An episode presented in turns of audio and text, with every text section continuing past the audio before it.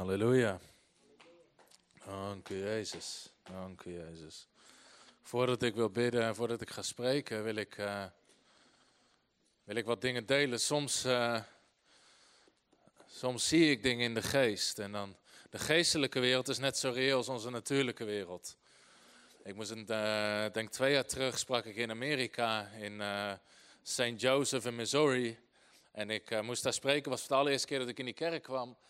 En er zat een vrouw, een wat oudere vrouw, en ik zag uh, in de geest boven haar hoofd een wekker. En die ging af om zeven uur s. Dus ik zei, ja, denk, wat moet je daarmee, hè? Maar ik zeg, nou mevrouw, boven uw hoofd, in de geest zie ik een wekker. En die gaat af om zeven uur s morgens en nu drukt hem uit. En dan wordt u wakker. En heel die gemeente, en die vrouw begint keihard te huilen. En ik denk, wat is dit?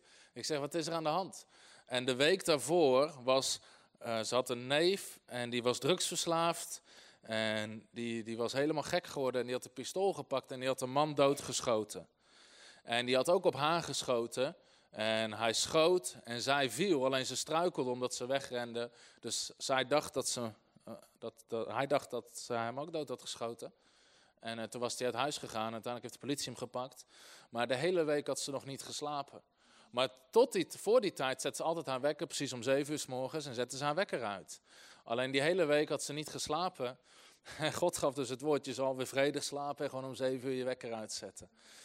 Maar in de geest zijn dingen minstens zo reëel als in de, echte wereld. En we moeten leren uh, om ze te onderscheiden. En uh, dus ik wil dingen delen die ik zie. Uh, voor de mevrouw met die kleurrijke sjaal met die, in haar tas zit. Ja. Wat is uw naam? Selfina. Ik zie een aantal dingen in de geest, maar een van de dingen die ik zie, ik zie twee kinderen bij je. En, uh, en God heeft je verantwoordelijkheid gegeven nog voor ze te zorgen. En, en, en, soms zijn er zorgen die meeslepen uit het verleden.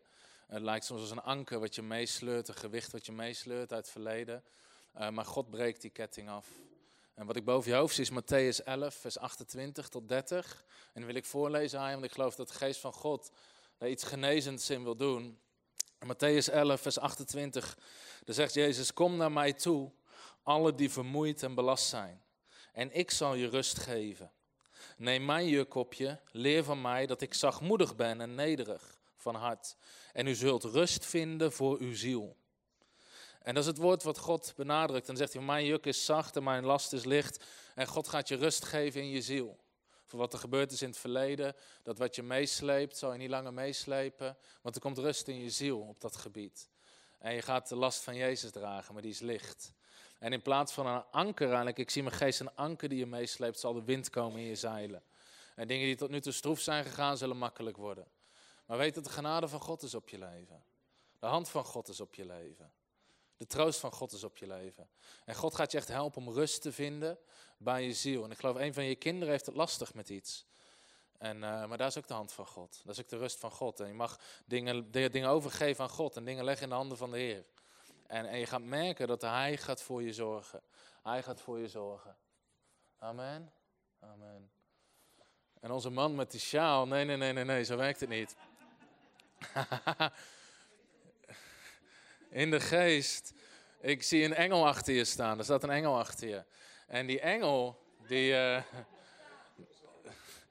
en die engel heeft een hele grote sleutel vast.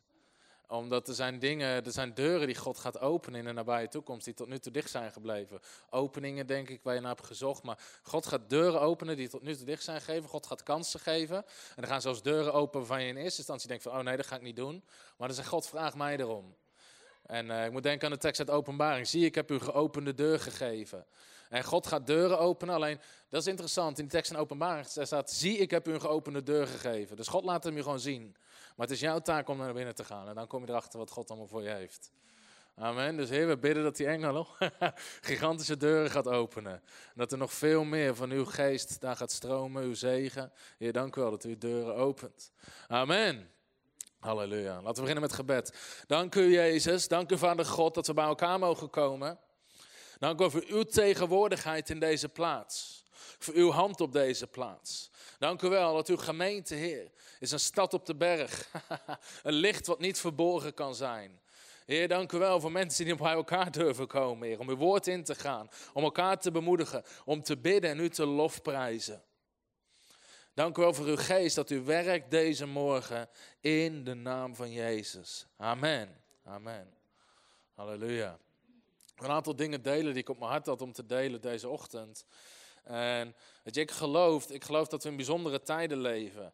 En in zekere zin, en ik heb daar woensdagavond ook een paar dingen over gezegd, ben ik bijna blij met wat er gebeurt. Niet, van, niet vanwege het leed wat mensen aangaat, maar omdat de Bijbel zegt in Jezaja 60, sta op en schitter, want je licht is gekomen. En dan staat het, wel duisternis de aarde bedekt, zal over u de heerlijkheid van God gezien worden. En hoe groter de duisternis, hoe groter het getuigenis. Hoe groter de duisternis, hoe groter het getuigenis.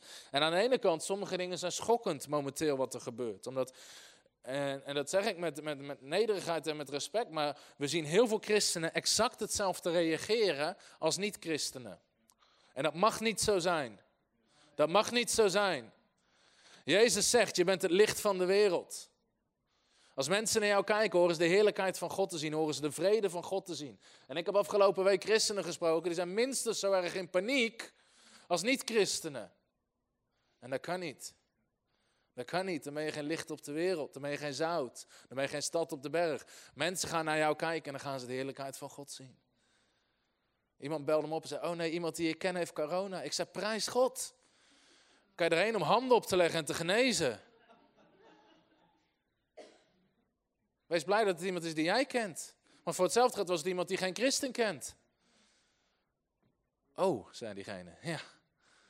Kom op mensen, Jezus zegt leg handen op melaatsen. Dat was de meest besmettelijke ziekte die er was. Niet zodat jij melaats wordt, zodat zij gezond worden. maar we leven in radicale tijden. En daarom geloof ik ook een van de dingen die God, God aan het schudden is. En corona komt niet van God, ziekte is van de duivel, zegt de Bijbel. Maar dingen worden geschud. Dingen worden geschud. En ik hoop en ik bid dat de kerk wakker wordt. Want we gaan erachter komen dat heel veel manieren van kerk zijn helemaal niet zo relevant zijn als we denken. En heel veel dingen die we soms belangrijk vinden, zijn niet zo belangrijk. Het gaat erom, hebben we de kracht van God in ons leven? Hebben we de kracht van de Heilige Geest in ons leven? En als je, weet je, ik geloof echt en dat God iets bijzonders wil doen. God wil de kerk weer radicaal maken. Een radicale kerk is de enige kerk die verschil maakt. Niet een kerk die zoveel lijkt op de wereld dat je het onderscheid niet ziet. Juist als de wereld geen antwoorden heeft, is het onze tijd om te schitteren en op te staan. En ik ben helemaal niet tegen medische wetenschap, alles behalve.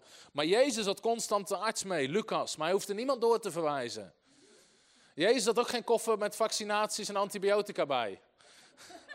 We bidden, maar als er niks gebeurt, Lucas. Nee, de Bijbel zegt, hij ging rond goeddoende, genezende allen door de kracht van de Heilige Geest. Niet door medicijnen. En weet je, er gaan steeds meer dingen komen waar de wereld geen oplossing meer heeft. Juist zodat de kerk kan schitteren. Juist zodat de kerk kan opstaan. En dat is iets wat we moeten gaan begrijpen. En ik geloof echt dat God wil een radicale boodschap opnieuw weer tot leven brengen. God wil weer dat de kerk radicaal wordt, dat we radicaal zijn in ons geloof. Dat we radicaal zijn in de kracht van de Heilige Geest. En er zijn veel kerken die opstaan en die schamen zich voor de kracht van de Heilige Geest. Alles moet vriendelijk voor de bezoekers. Iedereen, niemand moet ergens aanstoot aan nemen. Maar dat was niet de bediening van Jezus. Er waren velen die aanstoot aan hem namen. Maar de kracht van de geest was op hem. Waarom? We hebben geen mensen nodig die het leuk vinden om naar de kerk te gaan. Er gaan mensen naar de kerk komen uit nood. Omdat ze ziek zijn, omdat ze lastiggevallen worden door demonen. En dan heb je niks aan een worship leader in een hele stakke spijkerbroek met gaten erin. Dan heb je niks aan een prekenserie deel 3, hoe moet je een betere vriend zijn. Wat we dan nodig hebben is de kracht van God. Wat we dan nodig hebben zijn mensen vol van de Heilige Geest. Mensen die zo vol worden van God. Ik ben een prekenserie aan het doen op YouTube. Als je ons kanaal nog niet volgt, Frontrunners. Ik ben weer een prekenserie aan het doen over opwekking, over revival history. Omdat ik bid dat God iets in de kerk wakker maakt, dat we opwekking verlangen. Zoals de opwekking in Wales met Evan Roberts, waar in twee maanden tijd honderdduizend mensen tot geloof kwamen. Mannen en vrouwen zoals een Catherine Kuhlman of een Smith Wigglesworth. Smith Wigglesworth die gewoon doden opwekte. Een John G. Lake die terwijl een plaag rondging waar 25% van de mensen stierf in een maand. Dat de plaag hem niet kon raken. Als de plaag hem raakte, stierf de plaag. Hij niet. En zij, hij en zijn team met zendelingen waren de enigen die nog buiten waren om lijken op te ruimen. En het deed ze niks. Dat de kracht van de geest op ze was. Smith Wigglesworth was zo radicaal en vol geloof dat als hij in het buitenland was om te spreken, maar hij wilde overal mensen over Jezus vertellen. En dan sprak hij hun taal niet en dan stond hij en dan beschrijft in zijn boek, ik stond op de bus te wachten en dan was er in me een vuur om de mensen om me heen om Jezus te vertellen, maar ik sprak hun taal niet. Dus ik pakte ze beet en ik keek ze in zijn ogen en ze zagen Jezus in mijn ogen en ze vielen op hun knieën en kwamen tot Jezus. Dat is de kracht van God die we nodig hebben, amen. En we leven in radicale tijden waar God weer bijzondere dingen wil doen. En bijzondere was een tijd terug, uh, ik ben een boek aan het schrijven over genezing. En het boek heet Jezus aanraken. En het gaat erover hoe iedereen genezing kan ontvangen. De Bijbel zegt Jezus genas alle. Jezus genas alle. Jezus genas iedereen. De kracht van God is voor iedereen. God selecteert niet. Hij wil iedereen genezen. Hij wil iedereen aanraken. En ik was het boek aan het schrijven. En het boek is inmiddels bij de vormgever en bijna gedrukt worden. En ik ben altijd zoals de zalving van de Heilige Geest vol, blijf ik gewoon schrijven. Dus ik zat om half twee s'nachts nog steeds op kantoor te schrijven. En terwijl ik aan het schrijven was, was ik in een visioen. En ik was terug in de tijd van Jezus en ik stond in het verhaal waar Jezus ziek aan het genezen was. En terwijl ik in dat visioen zie, zit ik, zie ik van alles gebeuren. Hoe Jezus zieke genas, wat er gebeurde. En ik kom eruit, ik ben weer terug in mijn kantoor. En God zegt tegen me, Tom, dit boek moet je niet verkopen. Dit moet je zoveel mogelijk weggeven. Dat is wat God tegen me zei. Dus ik ging denken, ja, wat is veel? Dat moet je dan afvragen, wat is veel? Dus ik, ik dacht, nou, het is half twee, kwart voor twee s'nachts, ik ga naar huis. Dus ik reed naar huis. Ik dacht, denk, ja, wat is veel? Weet je, een gemiddeld boek in Nederland wordt duizend keer gedrukt. En dan zijn ze blij als ze van een oplage afkomen. Hele bekende Nederlandse sprekers verkopen twee, drieduizend, heel misschien vierduizend boeken. Maar ik dacht, ja, duizend is niet echt veel. 2000 is ook niet veel. 5000, dat is wel veel. 10.000, dat is heel veel. Maar God kan vast wel meer doen. 15.000. 20.000, dat is een hoop. En op een gegeven moment dacht ik, 25.000, dat is echt een hoop. Dat is gewoon dat is een vrachtwagen vol, denk ik. Chris, Chris zit in transport, 25 pallets. Ik zei, heer, ik geloof u om 25.000 boeken weg te geven hiervan. En binnen drie weken, overal komen mensen naar me toe. Geef me geld, geef me 10.000 euro, geef me 5.000 euro, geef me 5.000 euro. En binnen drie weken hadden we genoeg geld om 25.000 boeken te drukken en gewoon weg te geven. Dus over een, uh, een week of vier komt er een uh, hele mooie vrachtwagen met 25.000 boeken over genezing. Die we gewoon weg kunnen geven, op kunnen sturen naar iedere gemeente. Klaas, wil je dozen hebben? Tuurlijk. Iedereen mag ze gewoon hebben, want iedereen moet weten dat Jezus leeft en geneest. We sturen een hele pallet als het moet, ja hoor. Maar God is iets aan het doen. God wil iets wakker maken. De hele boodschap. Het hele verlossingswerk. Waarvoor Jezus stierf aan het kruis. We hebben maar een klein deel gepreekt. Ja, verlossing van onze zonde. Maar bevrijding van demonie. Bevrijd van de vloek. Bevrijd van ziekte. Leven in gerechtigheid. Dat is het deel van het kruis. En daarom zijn radicale tijden zijn mooi. Want dan komt een radicale boodschap komt goed uit. De zegen van Abraham is op je leven. Omdat Jezus de prijs heeft betaald voor de vloek. Afgelopen week heb ik een aantal ondernemers gesproken. Die zeggen, joh, terwijl heel de branche niks te doen heeft, we krijgen het werk niet aangesleept.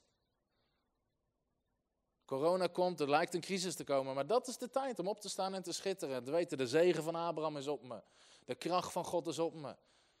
Dat is je tijd om je geloof in te zetten. Ik sprak gisteren nog een ondernemer die zegt: Heel de branche ligt stil. Ik heb gisteren, midden in de corona, de grootste opdracht ooit gekregen in de geschiedenis van ons bedrijf. We kunnen onze mensen jaren aan het werk houden nu. Dat is de zegen van God, dat is de zegen van Abraham. En dan gaan mensen zien over je leven. En dan gaan ze vragen: hoe komt dat? En dan kan je getuigen. De vloek is verbroken. Jezus heeft de prijs betaald. Amen. En ik geloof dat dat is wat God aan het doen is in deze tijd. Dat we gaan zien wat we nodig hebben, is radicaal christendom. Radicaal christendom. En ook in mijn aantekeningen zat ik eraan te denken, weet je, een christen in crisis. Zit je als christen in een crisis nu? Of ben je te midden van de crisis een christen en zien mensen het? Maar we hebben heel veel christenen in een crisis nu. Die bang zijn, vol angst zijn. Je hoeft niet bang te zijn. Je hoeft niet bang te zijn. Kijk, en dit is het verschil. Je kan heel makkelijk zeggen: De Heer is mijn herder, mij ontbreekt niets, ook al wandel ik door de schaduw van de dal van de dood. Dat is makkelijk om te zeggen, het is iets anders om te leven. En daar komen we nu achter. Het is makkelijk om te zingen, Jezus overwint. Maar als je overwinning begint te preken, dan zeggen mensen, nou, nou, nou, nou. Daarom hebben we met onze bediening een worship album. Het gaat bijna uitkomen. Als het goed komt over een maand of uh, zes weken komt het uit. Ik zei, weet je wat het is in Nederland? Mensen zingen dingen die ze niet geloven. Hele kerken, Jezus, overwinnaar. En dan predik ik overwinning. 1 Johannes 5, vers 4. Dit is de overwinning die de wereld overwonnen heeft. Ons geloof. Christus doet je altijd overwinnen. Doet je altijd triomferen. Zeggen mensen, ja, maar dat kan niet. Ik zeg, maar je hebt het net gezongen. Jezus overwinnaar. Dan kom je erachter, ja, we zingen het wel, maar we geloven niet. Dus ik zei tegen ons team, ik zeg, we gaan een worship album uitbrengen. Mensen moeten het eerst gaan zingen en daarna kunnen ze het vanzelf gaan geloven. we zingen dingen die we niet geloven hoor. We zingen ook heel veel dingen die we niet doen. Heer, ik kniel voor u. Staand. Heer, ik hef mijn handen op naar u. Staat iedereen met zijn armen over elkaar? We raken eraan gewend om liederen te zingen die we niet doen. Preken te luisteren waar we niks mee doen. En vragen soms af waarom er geen kracht van God is. Maar ik geloof dat God daar een omkering gaat maken. God gaat een nieuw soort christenen op laten staan. Radicaal. Die beseffen wie ze zijn. Die ze beseffen wie ze zijn. Juist in deze tijd. Het is de mooiste tijd om in te leven. Amen. Weet je wat ik zou doen als ik niet gered was? Zorgen dat ik gered werd.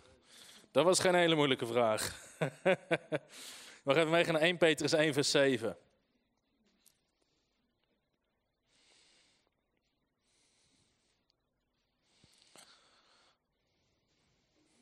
En voordat we die tekst gaan lezen, ga ik iets leuks vertellen. Ik was een tijd terug. Het heeft me te maken met mijn preek. Een tijd terug was ik, eh, ik kwam bij mensen thuis en het regende heel hard. En ik kwam daar binnen en overal lekte het uit het dak. En er stonden potjes en pannen en gewoon binnen. Het leek binnen net zo hard te regenen als buiten. Overal stonden emmers, potjes, pannen, bekers. Ting, Ik dacht, wat is dit joh? Dus ik zeg tegen die kerel, is dat altijd zo? Hij zegt, nee, alleen als het regent. Mijn punt is. Mijn punt is, ieder huis ziet er mooi uit als het niet regent. Ieder huis ziet er mooi uit als het niet stormt. En dat is ook wat Jezus onderwijst in Matthäus hoofdstuk 7. De een heeft zijn huis gebouwd op de rots en de ander op het zand. Het huis ziet er hetzelfde uit. De fundering is anders. En zolang het niet stormt, zolang de slagregens niet komen, ziet ieder huis er mooi uit. En met heel veel christenen is het hetzelfde. Iedereen kan zondag naar de kerk gaan als het goed gaat. Iedereen kan de Heer aanbidden als het goed gaat. Iedereen kan zeggen zoals ik geloof in genezing, ik geloof in bescherming als het goed gaat. De vraag is, wat staat er echt in je leven als de storm komt? Of is het alleen als het niet regent? En de Bijbel zegt dit in 1 Petrus 1 vers 7. Opdat de beproeving van uw geloof, die van grotere waarde is dan die van goud, dat vergaat en door het vuur beproefd wordt, mag blijken te zijn tot lof, eer en heerlijkheid bij de openbaring van Jezus Christus. Kijk, je geloof moet beproefd worden. In het Engels zeggen ze: a faith that is not tested cannot be trusted. Een geloof wat niet getest is, kan je niet vertrouwen. En heel veel mensen wandelen met een geloof dat niet getest is. En ik predik dit al jaren en je ziet het constant. Dat heel veel mensen zeggen, ja, ik geloof bijvoorbeeld in genezing. Omdat ze ooit één keer een preek hebben gehoord over genezing. Zeggen ze, ja, maar ik geloof in genezing. Ja, maar dat is iets anders als geloof je genezing als het erop aankomt. Als je een diagnose krijgt, als een van je dierbaren een diagnose krijgt. En nu komen we erachter, er zit een verschil tussen geloven en verstandelijk instemmen. En in Nederland zijn we heel goed in verstandelijk instemmen. Wij denken, ja, dat weet ik. Ja, dat geloof ik. Maar of je het echt, echt, echt, echt, echt gelooft, komt er pas uit als je geloof beproefd wordt. En de Bijbel zegt dat wordt gedaan door hitte, net zoals goud. En dat is het ding, als je goud wil beproeven, dan heb ik gehoord, dan moet je het heel heet maken en alle rotzooi komt naar boven. En hetzelfde is met de beproeving van ons geloof. Als er hitte opkomt, als er druk opkomt, dan komt naar boven wat er echt in zit. Dan komt naar boven wat er echt in zit, ook met ons geloof. En daarom zijn dit juist mooie tijden, want als het blijkt dat bij mensen zorgen, angst, ongeloof naar boven komt, is het juist een tijd om het eraf te schrapen, weg te halen en je geloof te zuiveren. En te kijken, wat geloof ik nou echt? En waar sta ik nou echt voor?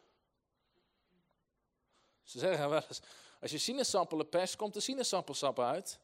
Als je een christen perst, hoort de Christus uit te komen. Amen.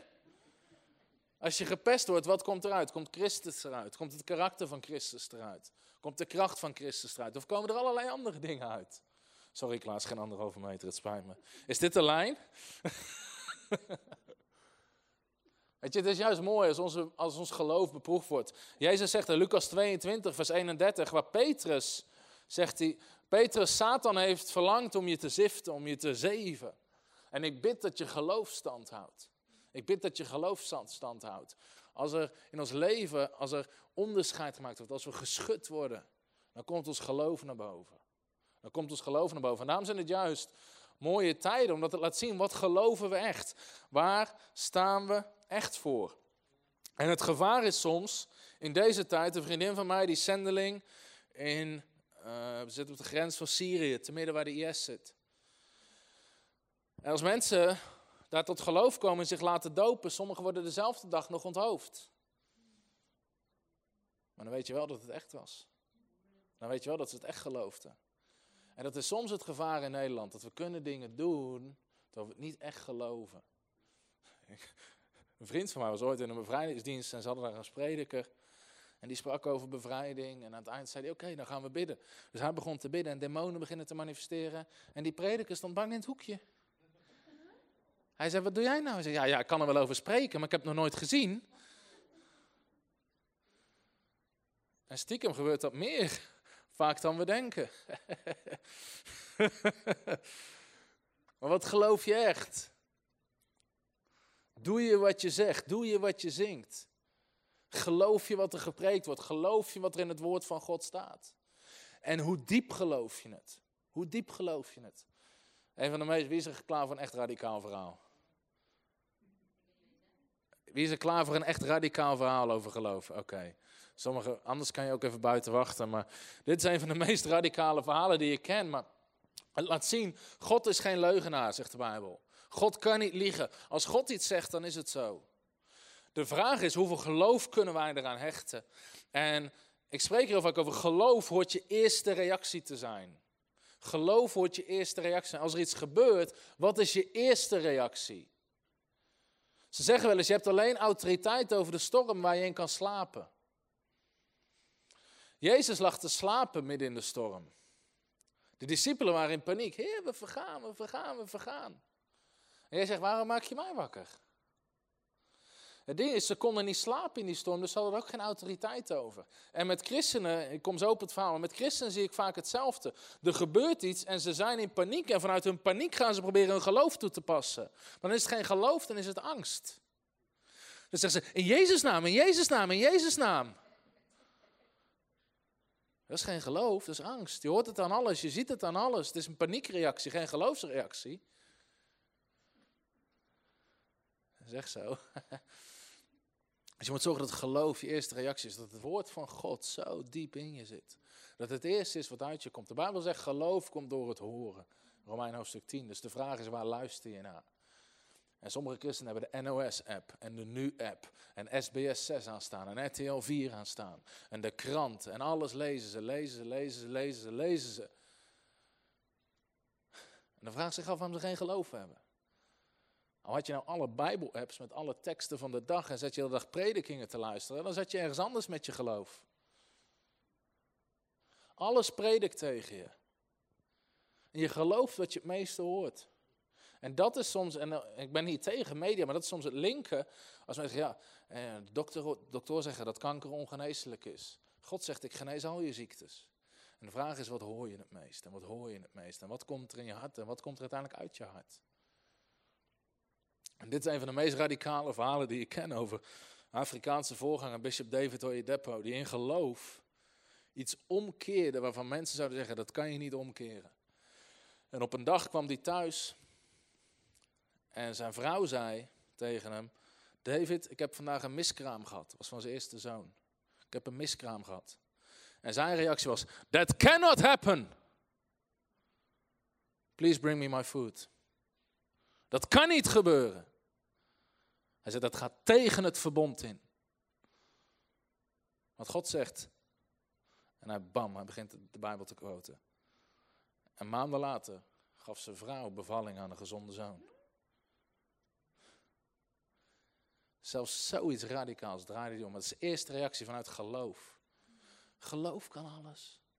Jezus zegt, en dan is de vraag, hoe ver geloof je op Matthäus 9? Alles is mogelijk. Marcus 9, vers 23. Alles is mogelijk voor wie gelooft. Geen ding is onmogelijk bij God. Hij wekte Lazarus op, die vier dagen later stond hij op uit de dood. Alles is mogelijk. Alles is mogelijk. Alles is maar. De vraag zit, waar zit ons geloof? Waar zit ons geloof? Alles is mogelijk voor degene die gelooft. En daarom, dit soort tijden is mooi, want je geloof wordt beproefd. En je geloof wordt gefilterd. Je geloof wordt gefilterd. Je kan zien waar heb je je huis op gebouwd. Nogmaals, ieder huis ziet er mooi uit als het niet stormt. Ieder huis ziet er mooi uit als het, als het niet stormt. Maar als het wel begint te stormen, als de regens komen. Het waren allebei christenen. Maar hij werd vroeger op zondagschool geleerd in de Nederlands gereformeerde kerk. Iemand, weet je, de een was christen en de ander was geen christen. Degene die zijn huis bouwde op het zand was geen christen. En degene die het huis bouwde op de rots was wel een christen. Maar daar gaat het verhaal niet over. Het waren allebei christenen. Jezus zegt, maar de ene was degene die alleen het woord hoorde. En de andere was degene die het woord, hoort en doet. Hoort en doet. En die bouwt zijn huis op het zand. Die bouwt zijn huis op het zand. En ook in Nederland zijn we er goed in om iets te horen, maar niet te doen. En dat is het gevaar soms. Je kan Jaap Dieleman, je kan een schitterende preek houden over het zorgen voor weduwe en wezen. En dan kan hij een maand later terugkomen en dezelfde preek houden. En zeggen mensen, ja, maar dat, dat weet ik al. Oh ja, wat heb je ermee gedaan in de tussentijd? Heb je sponsorkindjes genomen? Wat heb je gedaan? En dat is soms het gevaar, ook in gemeentes. Dan spreek je over genezing, leg handen op zieken. Kom je twee maanden later terug, preek je over precies hetzelfde. Zeg maar, dat weet ik al. Oh, hoeveel zieken heb je genezen in de tussentijd? Ja, nou, uh, nee. Uh... We hebben allerlei redenen. Oké, ik ben de enige die het grappig vindt. Maakt niet uit. Um, mijn punt is, we zijn heel goed daarin. Ja, dat weet ik al, dat ken ik al, begrijp ik al. Maar doe je het? Leef je het? Dat is een vraag. Van mij wel. Het is toch een andere dienst als normaal.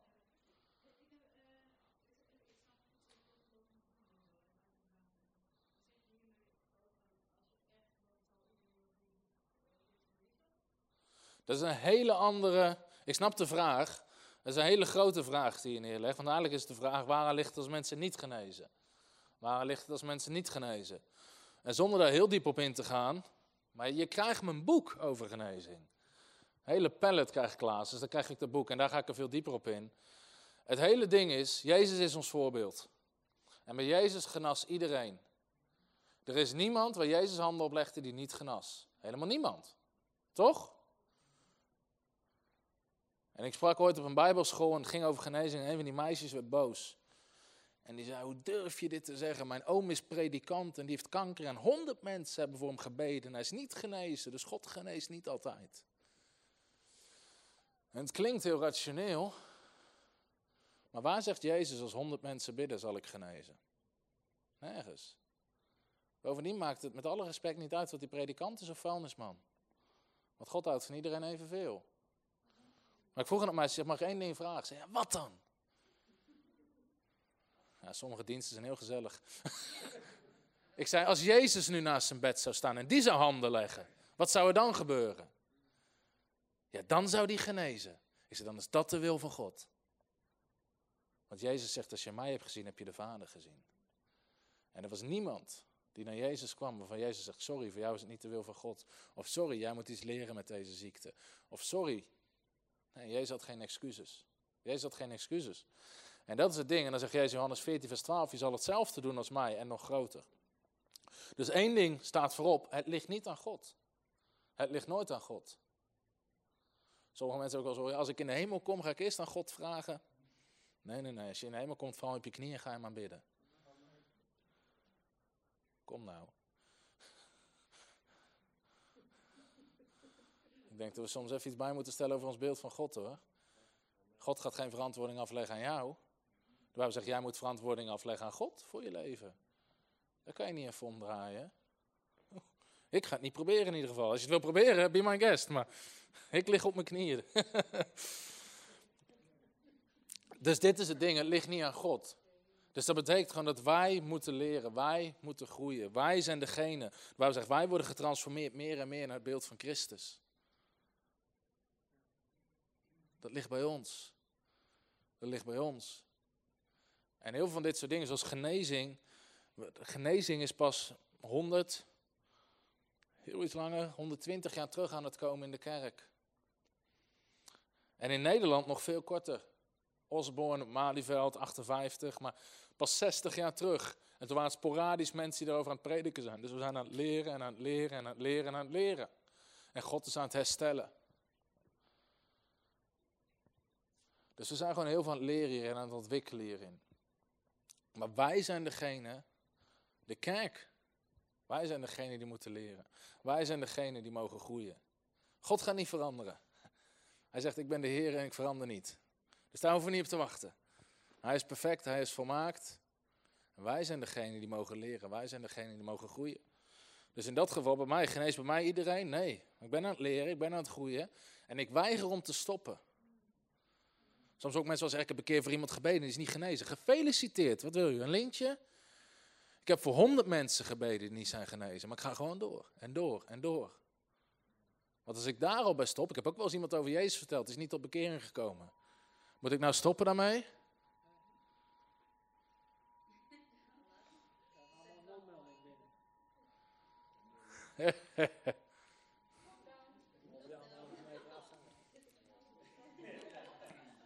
Bent u ziek of verkouden? Kunnen we dat systeem niet hacken? Dat we iets anders doen? Oh nee, nee, dat is niet de overheid eren, sorry. Maar niet uit. Was vlees. ja. maar wat, wat dat aangaat. Dus, kijk, wij zijn degene die leren. Wij zijn degene die veranderen naar het beeld van Christus. Dus om terug te komen op de tijd van John G. Lake, te midden terwijl een plaag rondgaat waar 25% van de bevolking sterft, was hij met een paar anderen de enige die mee bezig waren, die die kracht van God op zich hadden. En, maar God wil dat iedereen daarin gaat wandelen. God wil dat iedereen daarin gaat wandelen. En we zijn gewoon aan het leren, we zijn aan het groeien. Hetzelfde geldt met bevrijding, maar hetzelfde geldt met bekering. We zijn aan het groeien, we zijn aan het leren, we zijn aan het veranderen. En daarom is het ook zo, daarom Kijk, daarom is die boodschap van discipelschap zo belangrijk. Jij zit niet te wachten op kijkgangers, ze zit te wachten op discipelen. Die gewoon zeggen, ik ga achter Jezus aan, ik ben aan het leren, ik ben aan het groeien, ik ben aan het groeien. Maakt de duivel niet uit dat je op zondag naar de kerk komt. Maar als je een discipel wordt en je gaat leren, je gaat ontwikkelen, je gaat groeien, dan wordt hij bang. Dan wordt hij bang. En nogmaals, ook in mijn eigen leven, ik heb mensen niet zien genezen. Sterker nog, de gemeente waar ik heen kwam toen ik tot geloof kwam, was een radicale geloofsgemeente. Maar na een paar maanden stierf de vrouw van mijn voorganger aan kanker. En heel veel mensen stopten toen. Die zeiden, oh, dan is het niet waar, dan klopt het niet. Raad is, die mensen hebben nooit meer wonderen gezien. Ik heb vanaf die dag honderden wonderen nog gezien.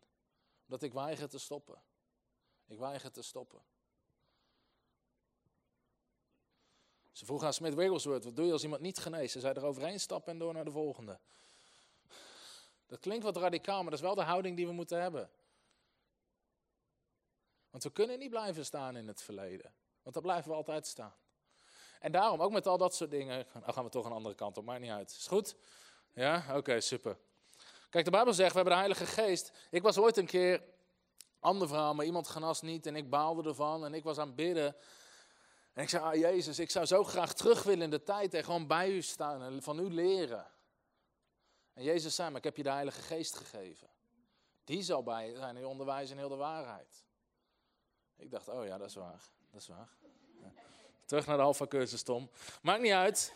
Maakt niet uit. Uh, een tijd later was ik ergens in een dienst en ik bad voor een man en die kon zijn, die kon zijn arm niet optillen. Dus ik, ik leg de handen op en ik zeg, probeer je arm eens op te tillen. Ah, nee, lukt niet. Nog een paar keer, nee, lukte niet. En ik stond terug op mijn plek en ik baalde. Toen dacht ik, wacht eens, ik heb de Heilige Geest. Ik zei, Heilige Geest, wilt u me leren? Wat kan ik leren? En hij zei me één ding. Jezus zei nooit, probeer eens. Ik dacht, auw. Heel veel dingen zijn amen en auw. Maar het feit dat ik zeg, probeer eens, is geen geloof. Jezus zei, ga jezelf aan de priester laten zien en je zal zien. Geloof weet zeker wat er gaat gebeuren. Hebreeën 11 zegt, geloof is een zekerheid van wat we nog niet zien. Jezus twijfelde nooit. Matthäus hoofdstuk 8, Heer, kom mee, mijn dochtertje ligt ziek thuis. Ik zal komen en de genezen. Jezus zei niet, ik zal komen en we kijken al wat er gebeurt. Hij wist het zeker. Hij wist het zeker. En dat is waar we in kunnen groeien.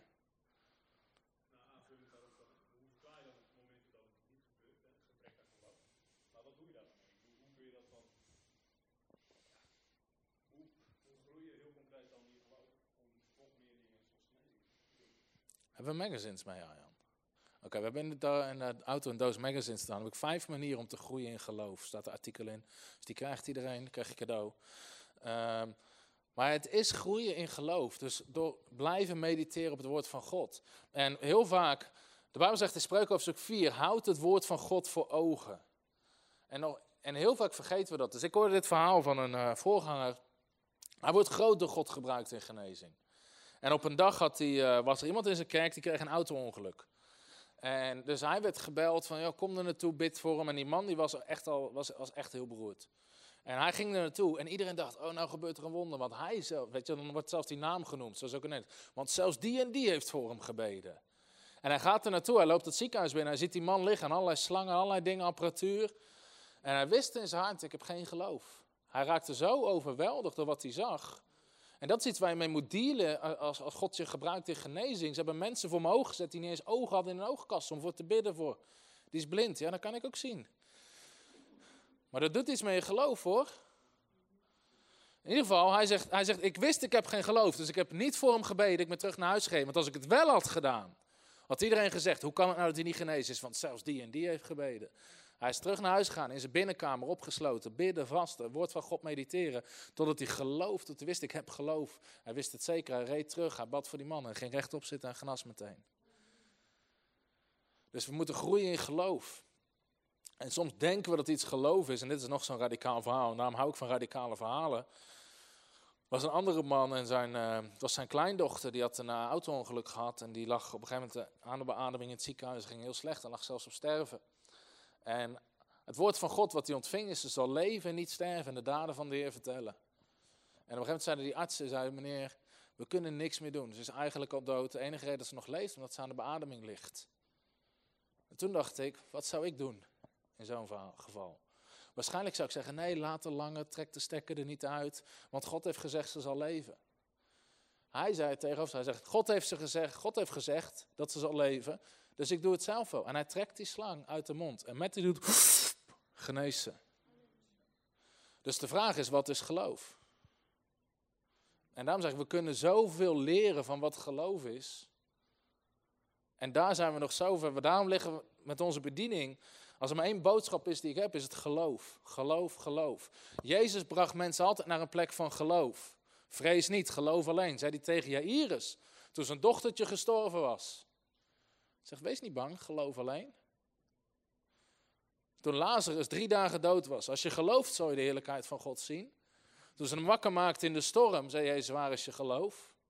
Toen Petrus door het water zakte, kleingelovige, waarom twijfel je? Jezus hamerde altijd op geloof. Maar als je dat vandaag de dag in de kerk doet, word je veroordeeld. Want daar mag je het niet over hebben. Had je tegen Jezus moeten zeggen. Jezus hielp mensen altijd naar een positie van geloof toe. En geloof moet je eerste reactie zijn. Geloof heeft een hele andere realiteit. Geloof heeft een hele andere realiteit. En dat is gewoon iets waar je in groeit door het woord van God, door getuigenissen te lezen, door je ermee te vullen. Maar dat moet een grotere realiteit worden dan wat je ziet met je ogen, dan wat je hoort met je oren. Dan pas is het echt geloof. Ook toen mijn vrouw Femke zwanger was van zijn eerste zoontje Matthew, we moesten een echo maken en ze zagen op die echo iets wat niet klopte. Iets met zijn darm of met zijn ingewanden. Zeiden, oh, dat is niet goed, dit gaat niet goed. Ga naar het ziekenhuis. Wij naar het ziekenhuis, weer een echo. Nee, nee, nee, dit is echt verkeerd. Ik zou overwegen om het weg te laten halen. Waarschijnlijk is die gehandicapt. En toen kwamen ze achter dat mijn vrouw heeft kanker gehad toen ze jonger was. Ze zei, u mag sowieso niet thuis bevallen, want dan sterft u, krijgt u een hartaanval, dan kan uw hart niet aan. En allerlei profetieën kregen we. Uh, in ieder geval, ik zei, ik zei, sorry meneer, dat kan niet. Hij zei, wat bedoel je? Ik zei, nou de Bijbel zegt dat mijn kinderen zijn gezegend. Dus dat kan niet wat u zegt. Hij zegt, ja, maar wat ga je dan doen? Ik zeg, we gaan naar huis en ze gaat thuis bevallen. Bovendien, de artsen kunnen toch niks doen. Ze kunnen geen baby's opereren in de buik, dus ze kunnen niet eens iets doen.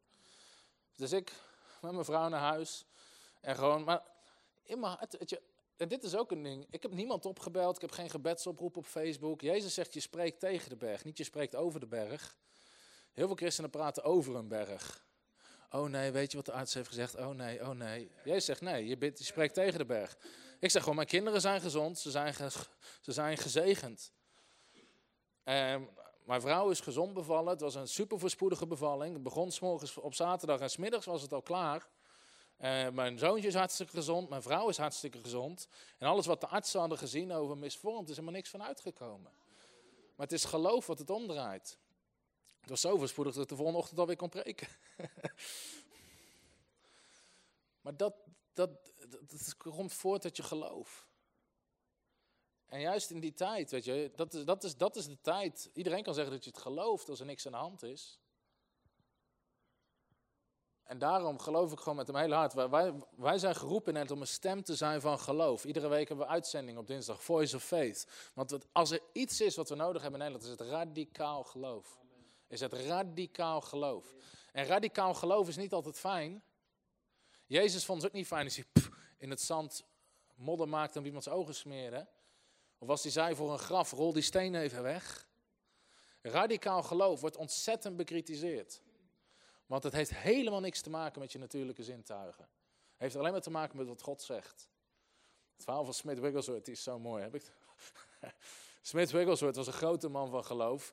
Hij loopt op een gegeven moment langs een soort begrafenis. lag iemand opgebaard, waar allemaal familie was daar aanwezig. En God zegt, wek die man op uit de dood. Dus hij loopt naar binnen, zegt tegen niemand iets. Loopt langs iedereen heen, loopt naar die kist toe. En iedereen staat te kijken.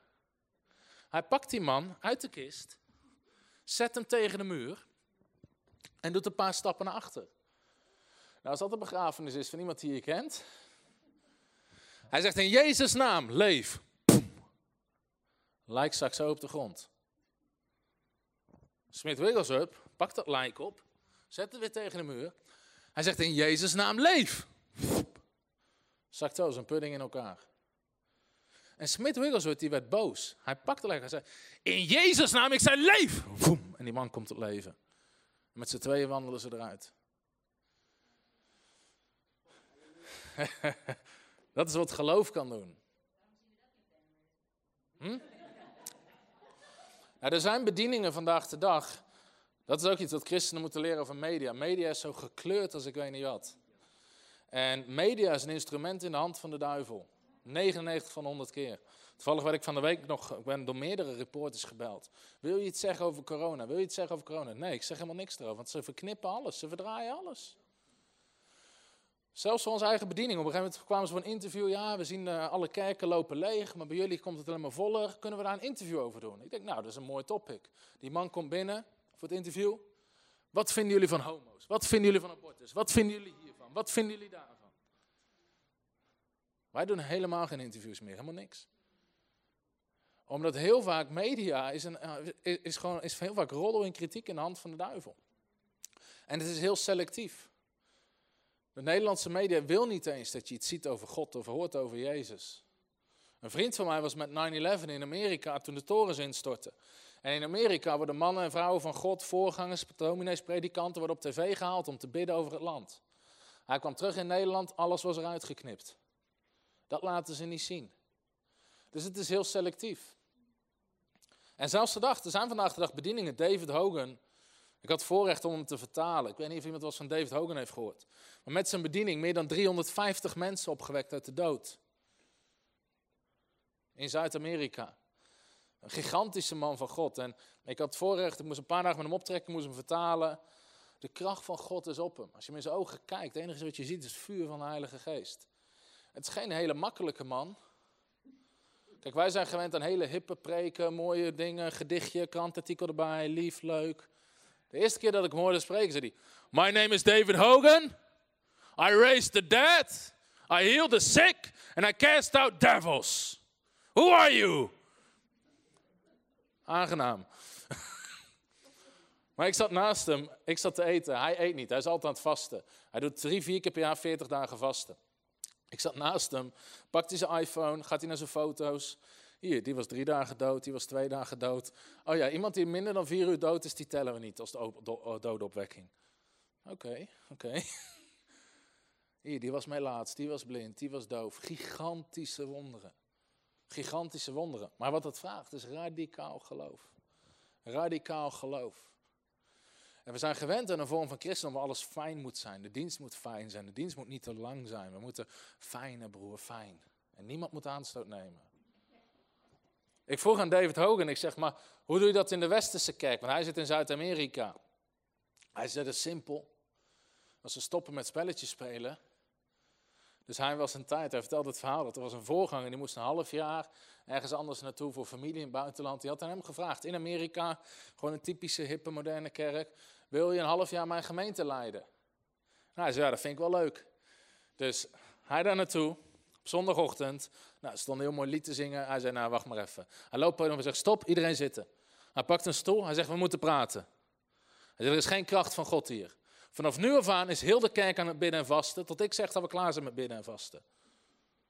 Als je dat in Nederland zou zeggen, 95% zou nooit meer terugkomen. Want we willen niet bidden en vasten. We willen niet God zoeken. Maar binnen drie maanden hadden ze vijf mensen uit de dood opgewekt in die kerk in Amerika. Hij weet hoe hij de kracht van God krijgt. Met radicaal geloof, God zoeken, bidden en vasten. En dat vraagt een levensstijl waar wij niet comfortabel mee zijn, want wij willen dingen gemakkelijk. Wij willen dingen gemakkelijk, maar de kracht van God komt niet gemakkelijk.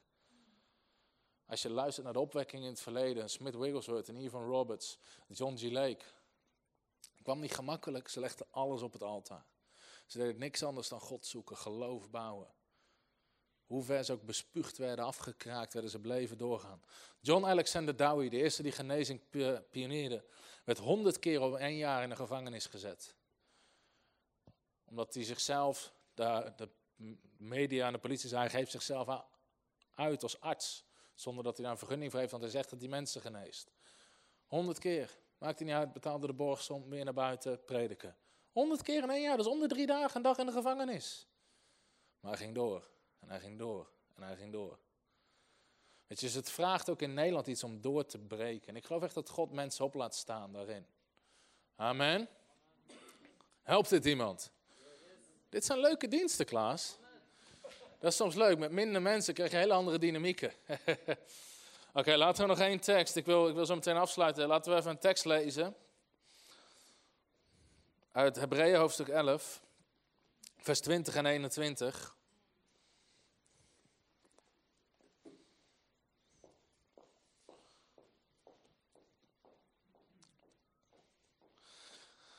Want ik wil je gewoon even een praktische instructie meegeven. Oké, misschien de magazine zo uit de auto pakken. Dan delen we zo uit met, meteen met de machtigingen. Ik wil je een praktische instructie meegeven. Want als het gaat over geloof en dit soort mannen en vrouwen van God, kan het zo ver wegklinken. Dan denk van, goeiedag, hoe kom ik daar ooit? En ook als je Hebreeën hoofdstuk 11 leest met de geloofshelden, heb je het over een Noach en een Mozes die een miljoen mensen uit slavernij leidden en een David en Gideon. Een mens waarvan wij denken, goeiedag, wat een helden van geloof. Maar waar kunnen we beginnen? En dit is interessant, want Hebreeën hoofdstuk 11, vers 20 en 21, die geeft ons iets gewoon heel praktisch waar wij ook mee kunnen beginnen, zonder dat je een miljoen mensen uit Egypte hoeft te leiden. Want er staat, door het geloof heeft Isaac zijn zonen Jacob en Esau gezegend, met betrekking tot de toekomstige dingen. Door het geloof heeft Jacob bij zijn sterven ieder van zijn zonen van Jozef gezegend. En hij boog zich in aanbidding neer terwijl hij leunde op het uiteinde van zijn staf. Wat staat hier over geloof? En dit is gewoon iets waar we allemaal mee kunnen beginnen. Door het geloof heeft hij met betrekking tot, tot toekomstige dingen zijn zoon al gezegend. Dus wat hij begon te doen, hij begon in geloof te spreken wat nog niet zichtbaar was. En een van de dingen die geloof doet, is geloof spreekt. En hij begon al over zijn kinderen te proclameren. En je kan het lezen in Genesis 49, wat er zou gaan gebeuren in hun levens. Zonder dat het natuurlijke zichtbaar was. En ook als het gaat om de crisis waar we in zitten, maar een van de dingen die iedere christen kan doen, is in geloof beginnen te spreken. In geloof beginnen te spreken. Want heel veel christenen spreken wat het nieuws zegt, spreken wat de dokter zegt, spreken wat iedereen zegt. Maar als christen ben om te spreken wat God zegt. Om te spreken wat God zegt. En dus hij begon te spreken wat er in de toekomst zou gaan gebeuren. En als je dan leest in Genesis 49, die zegen die hij uitsprak over zijn kinderen, zei hij niet, ja Juda, misschien gaat dit en dit wel gebeuren. En als je geluk hebt, dit ook. Nee, hij begon, voem, dit is wat God gaat doen, dit is wat God gaat doen, dit is wat God gaat doen. En dat is ook een sleutel in ons leven om de dingen van God vrij te zetten, om te spreken. En juist in deze tijd, de ondernemers die ik sprak, waar het eigenlijk alleen maar beter mee gaat. Waarom? Alle, ik, heb ook andere ondernemers Ik zeg, ja, maar het is moeilijk, het is zwaar, het is lastig, klanten vallen weg. Als je ze belt, is het eerste wat ze zeggen. En je kan ook iets anders zeggen. Het is mijn tijd om te schitteren. De zegen van Abraham is op me. Klanten zullen toenemen. De opdrachten die er zijn, gaan naar mij toe komen. We zullen uitsluitend omhoog gaan, nooit omlaag. Dat is de zegen, Deuteronomium 28. En als je dat gaat spreken, is dat wat je gaat krijgen. En dat geldt voor alles, ook als het gaat om bescherming over je gezin. Psalm 91, ik heb een uitzending op YouTube erover. Over wat God zegt over bescherming in Psalm 91. Heel veel mensen zeggen, ja, Psalm 91, Psalm 91. Maar er zitten sleutels in om het te activeren over je leven. En als je hem niet geluisterd hebt, wil ik je echt aanmoedigen om hem thuis te luisteren. Maar een van de dingen, je mag even gaan op Psalm 91. Voor wie geldt die psalm namelijk? En ik ga maar één sleutel eruit delen nu van de zeven die ik in die uitzending deel. En zometeen wil ik ook met z'n allen proclameren wat God zegt. Psalm 91. Wie in de schuilplaats van de Allerhoogste is gezeten, zal overnachten in de schaduw van de Almachtige. Ik zeg tegen de Heer, mijn toevlucht en mijn burcht, mijn God op wie ik vertrouw. Wat staat er in vers 2? Ik zeg. De Engelse vertaling zegt, I proclaim of I declare about the Lord. Het gaat erom wat jij zegt van de Heer. Het gaat erom wat jij zegt van de Heer. Het gaat erom wat er uit jouw mond komt. En als jij begint te spreken wat God zegt, dan krijg je wat God zegt. Dus als jij begint te spreken, geen plaag zal mijn huis naderen. Geen plaag zal mijn gezin naderen. Mijn gezin zal niet ziek zijn. Het zal mijn gezin niet raken. Dan begin je de bescherming van God vrij te zetten over je leven. Maar als je gewoon zegt dat het nieuws zegt, ik heb christenen gesproken. Ja, misschien krijgen we het ook. Misschien krijgen we het ook. Ik heb al een keer gehoest. Ik heb al een keer gekucht. Misschien krijg ik het ook. Dan krijgen mijn kinderen het ook. Krijgen mijn mannen het ook. Krijgen... Nee, nee, nee, nee, nee, nee, nee. Ja, Psalm 91, broer. Zo werkt het niet. Het is niet automatisch. Het wordt geactiveerd en vrijgezet door geloof door geloof. En ik kan ook getuigenis na getuigenis. Weet je, zelfs predikers. Van de week hoorde ik al van sprekers. Die nou vallen spreekbeurt af. En dan kunnen ze niet meer rondkomen in de maand. Want ja, ik heb geen sprekersvergoeding. Nou kan ik niet rondkomen. Met alle respect, maar dat ligt niet aan de sprekersvergoedingen die wegvallen. Het ligt aan de woorden uit je mond. Je kan ook zeggen, ik ga uitsluitend omhoog, nooit omlaag. Mensen zijn niet je bron, God is je bron. Ik zou afgelopen week ook heel veel spreekbeurten zijn weggevallen. Maakt niet uit. Dit zal onze beste week zijn. Wij gaan uitsluitend omhoog, nooit omlaag. Mensen worden partner, mensen worden donateur. God zorgt ervoor. Alleen je moet het spreken. Je moet het gaan spreken. In de eerste maand, van, of toen we net gestart waren met onze bediening, hadden we een maandelijkse donateur voor 800 euro in de maand. En op een gegeven moment wilde hij ermee stoppen. Die was het met dingen niet eens. Die probeerde te manipuleren met zijn geld. Zeg maar, als je dat niet doet, dan stop ik met mijn bijdrage. En dan ga je failliet, dacht hij. Nou, goed nieuws, God is nooit failliet. God zit niet in de hemel. Oh nee, oh nee, nou moeten we de troon op marktplaats zetten. Nou gaat niet goed. God gaat niet failliet. Dus hij zei, dan stop ik het vanaf die maand. Ik zei, maakt niet uit, we gaan het sluitend omhoog, nooit omlaag. Dus dat is wat ik zei. Ik zei, deze maand gaan we het sluitend omhoog, nooit omlaag. Hij stopte voor 800, iemand anders kwam er voor meer dan 800 bij. We gaan uitsluitend omhoog, nooit omlaag. Alleen het heeft te maken met wat je spreekt. Wat spreek je in deze tijd? Wat geloof je in deze tijd? Ja, ja, de griep heerst. Nee, Jezus heerst. Kom op. Wat zeg je? Wat proclameer je? En dat heeft heel veel te maken met wat we geloven. Want iemand in Zwitserland vroeg me, ja, als Jezus dan het prijs betaalt voor genezing, waarom word ik nog ziek? Ik zei, zeg me eens na, ik zal geen dag van mijn leven meer ziek zijn. Ze zei, ja, dat kan ik niet zeggen. Ik zei, waarom niet? Ja, maar ik ga toch wel een keer ziek worden? Ik zei, zie je, hebt er geloof voor.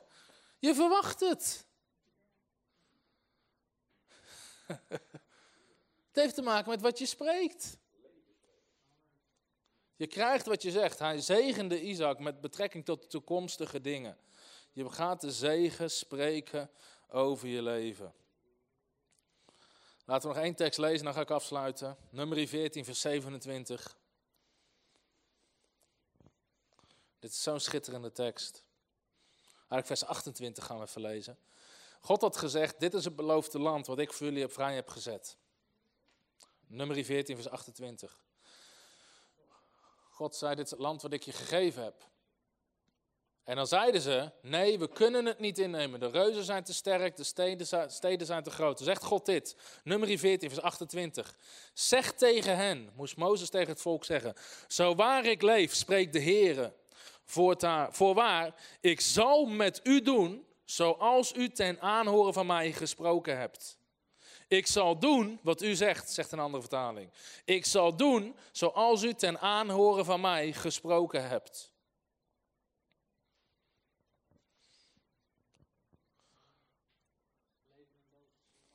Ja. Ze zeggen wel eens, Gods volk zegt wat ze hebben, terwijl ze kunnen hebben wat ze zeggen. Gods volk zegt wat ze hebben, terwijl ze kunnen hebben wat ze zeggen. Heel vaak zeggen we wat we zien, wat we hebben, wat we niet hebben. Maar we kunnen ook krijgen wat we zeggen. Heel veel gemeenten, heel veel bedieningen in Nederland. Ja, ja, het is lastig in de bediening financieel. Als je dat blijft zeggen, dan blijft het lastig. Ja, wij kunnen geen gebouw betalen. Nee, maar God wel. Dus je moet gewoon gaan zeggen, wij zullen de mooiste gebouwen hebben. Ik bedoel, wie heeft het over betalen? Er kan een engel komen en een sleutel die het aan je geeft.